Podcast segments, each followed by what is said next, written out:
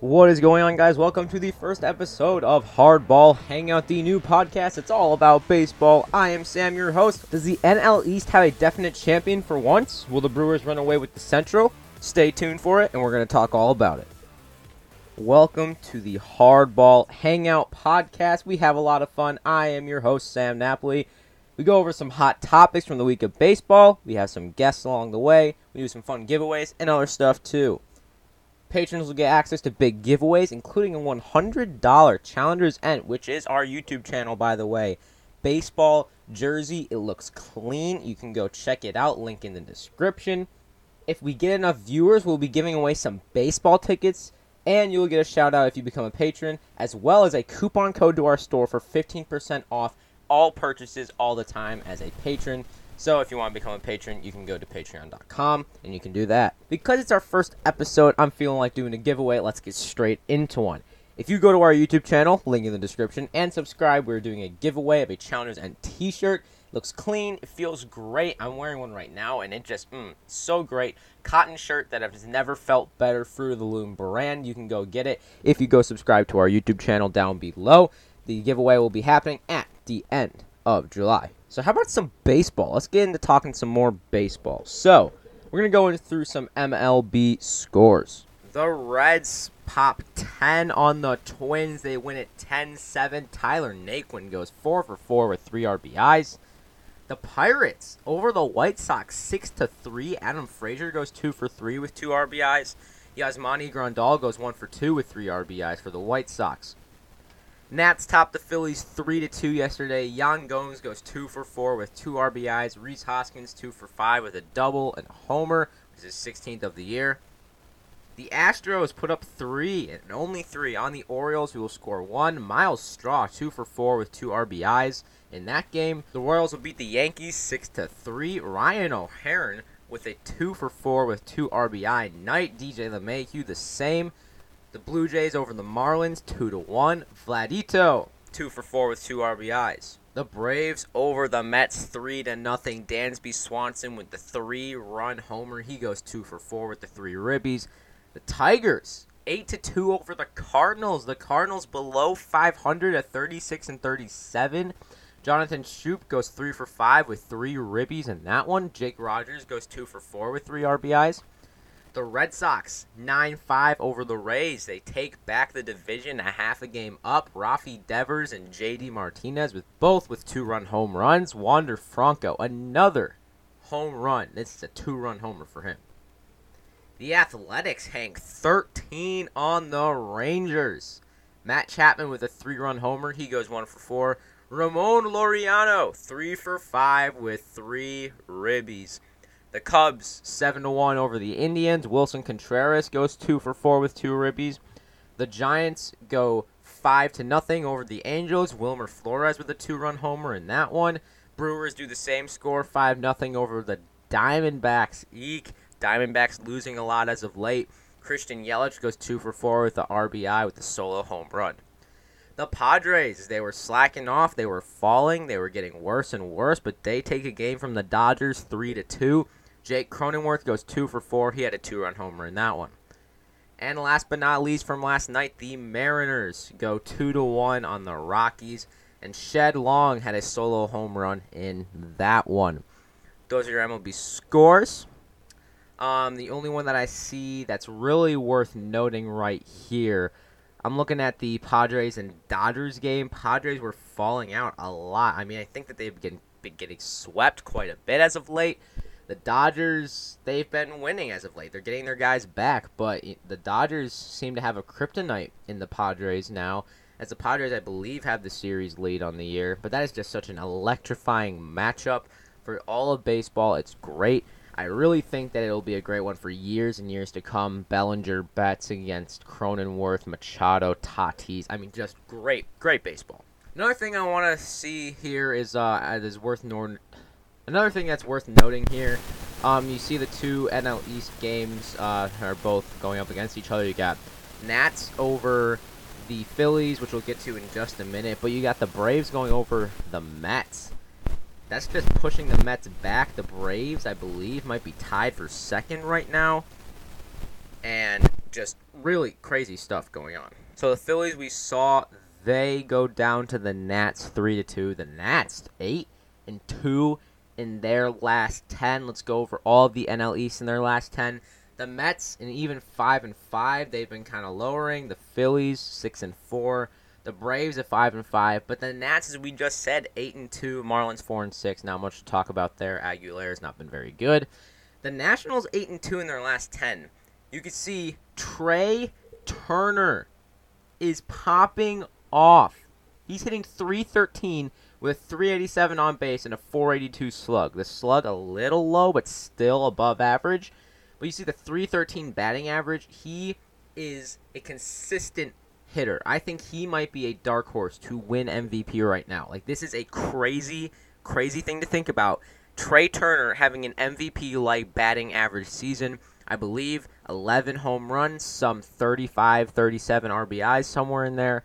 Juan Soto is only hitting 276 with 8 home runs. Turner carrying the Nationals right now, along with Max Scherzer, who's at a 2.21 ERA and an 8 point with a .815 whip. If you guys didn't see the game yesterday, Max Scherzer was dealing against the Phillies and umpires come in in the middle of an inning and they they're trying to check him for a foreign substance and he got so mad. Joe he kind of looked back at the Phillies dugout toward Joe Girardi and kind of started trash talking him.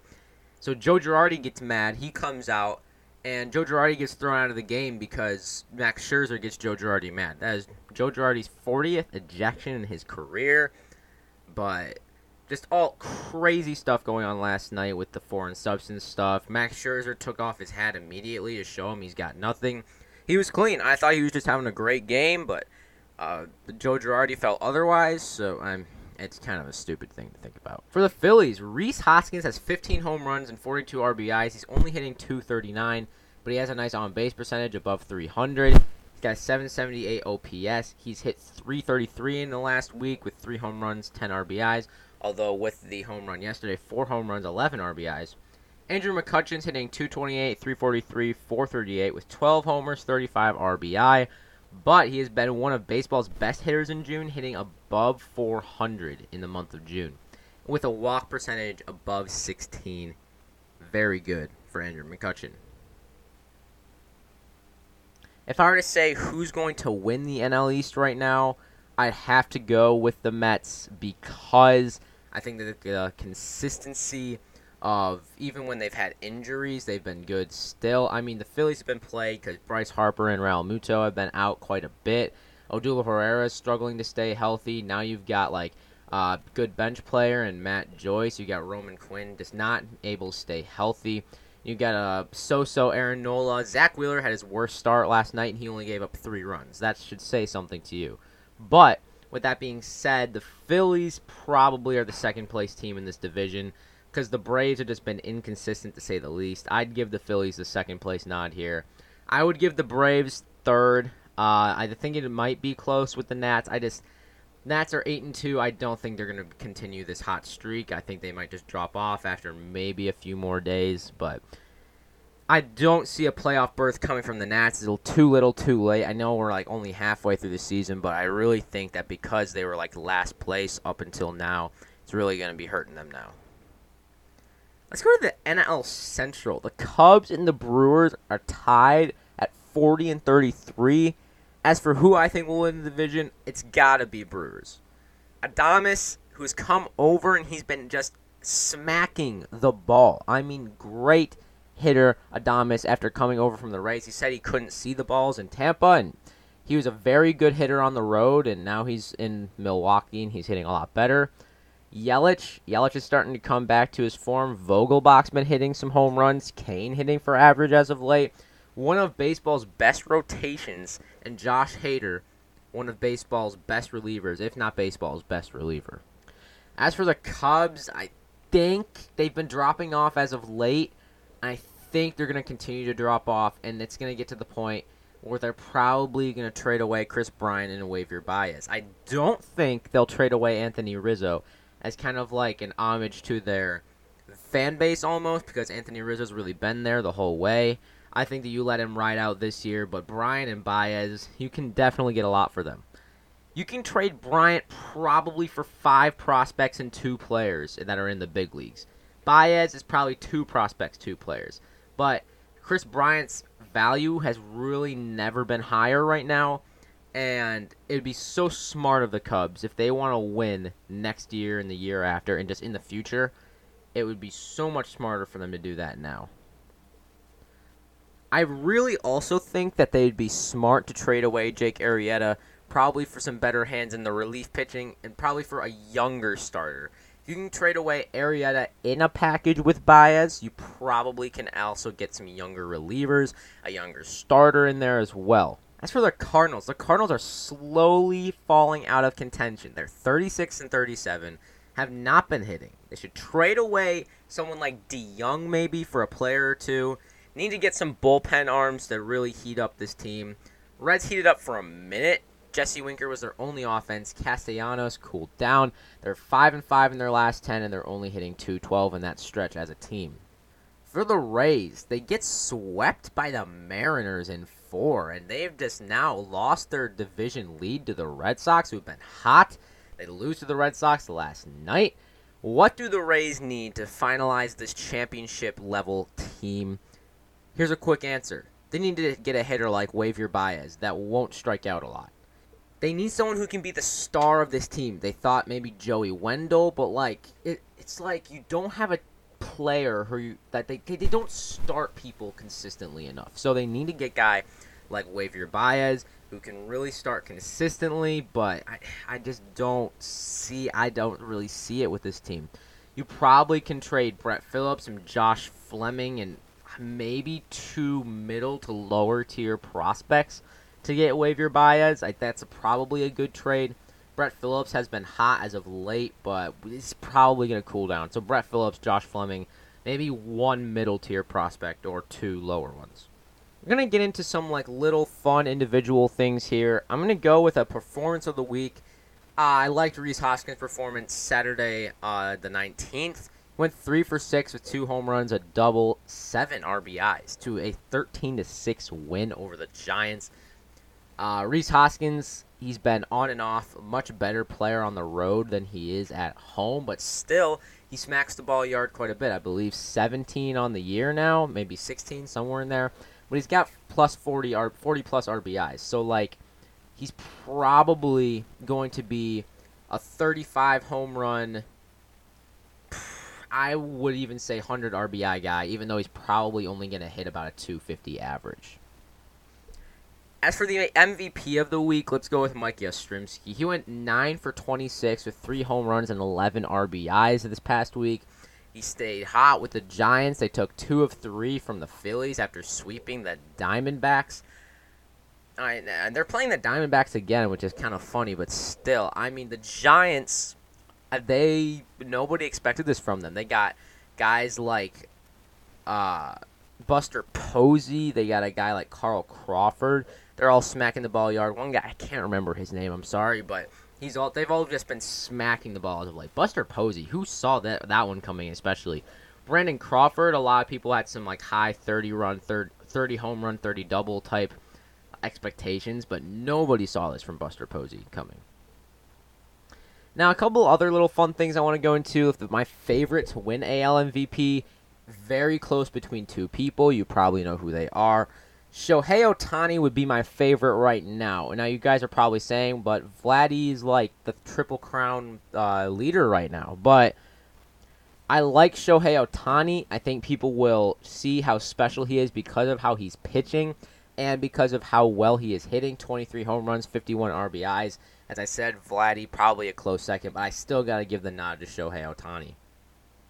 For the NL, I got to go with Fernando Tatis Jr.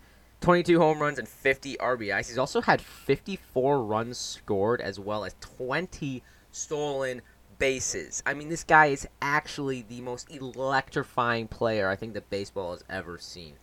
Fernando Tatis, I mean, Ronald Acuna might be a close-ish second, but it's still you have to give it to Tatis at the end of the year when you think about it. The last thing I'm going to go into, I did some research. Here's a stat of the week. I used uh, Fangraphs as well to help me get this one.